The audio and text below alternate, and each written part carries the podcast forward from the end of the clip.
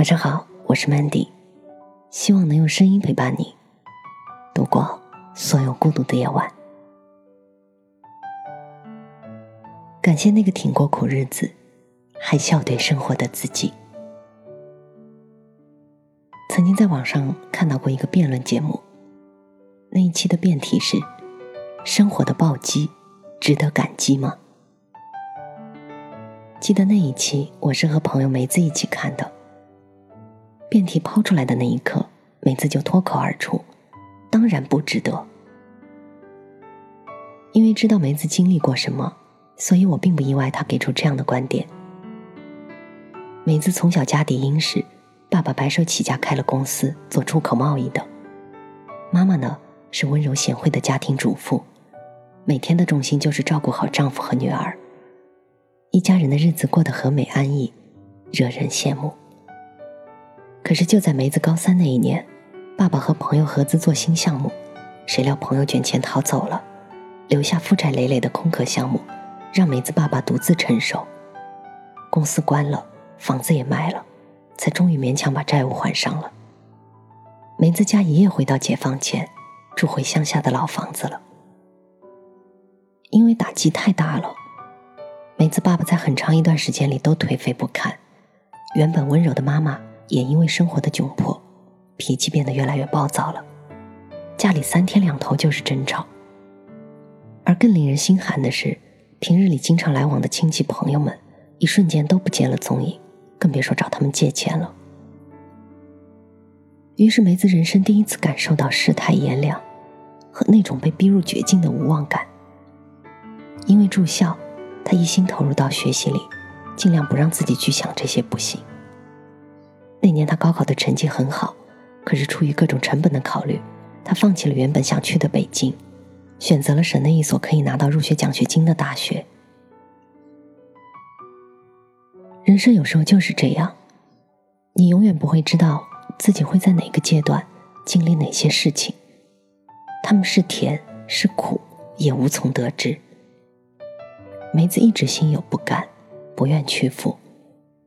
他想，既然那些曾经的安逸没有了，那就靠自己来改变吧。于是他一进大学就找起了兼职，四年的生活费都是自己赚的，有时也会补贴家里。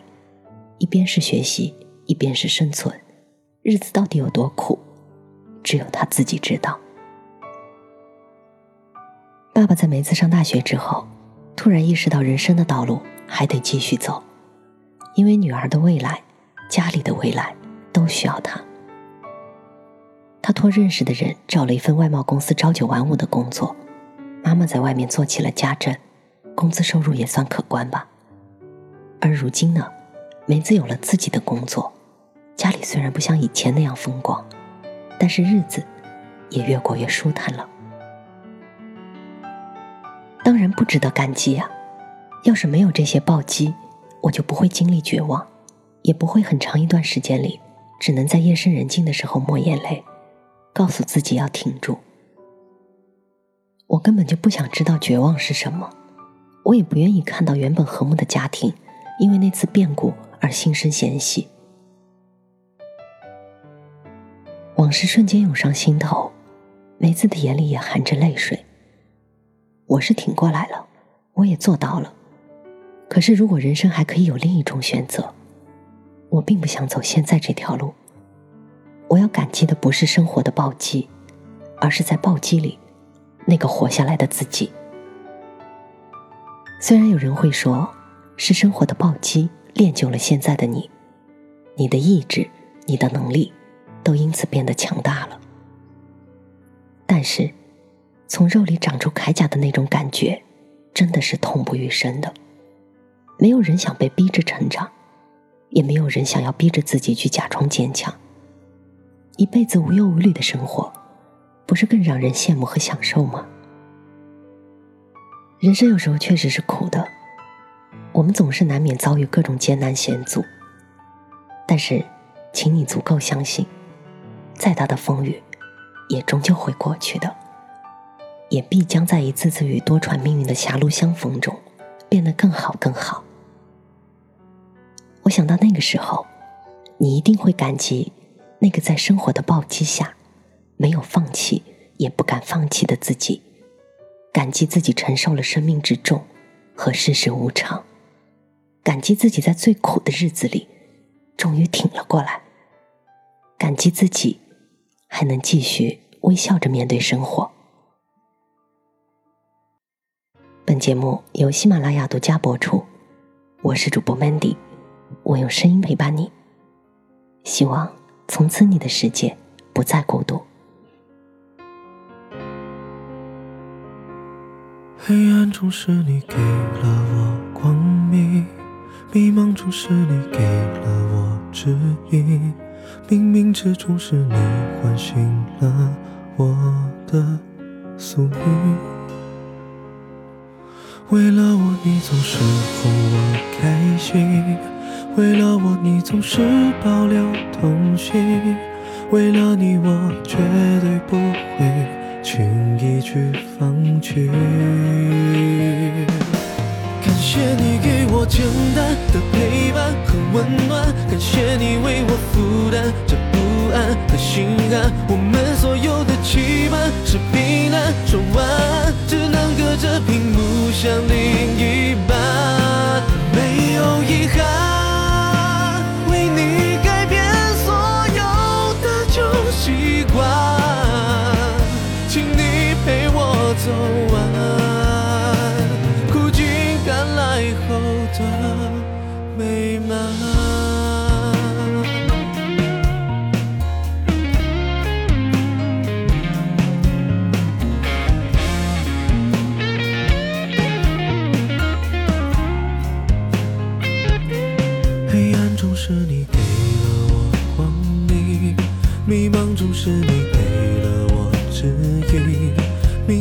冥之中是你唤醒了我的宿命。为了我，你总是哄我开心；为了我，你总是保留童心；为了你，我绝对不会轻易去放弃。感谢你给我简单的陪伴和温暖，感谢你为我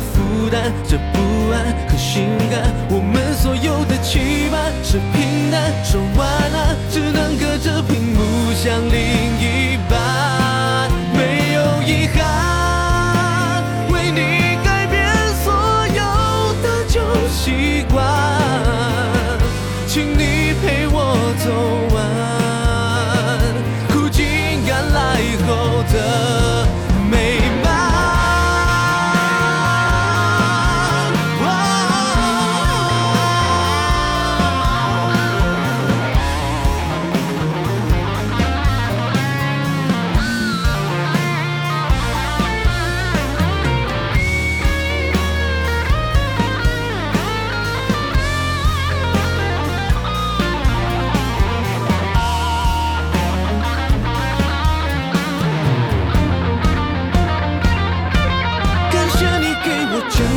的陪伴和温暖感谢你为我负担。这不安和心安，我们所有的期盼是平淡，说晚安只能隔着屏幕向另一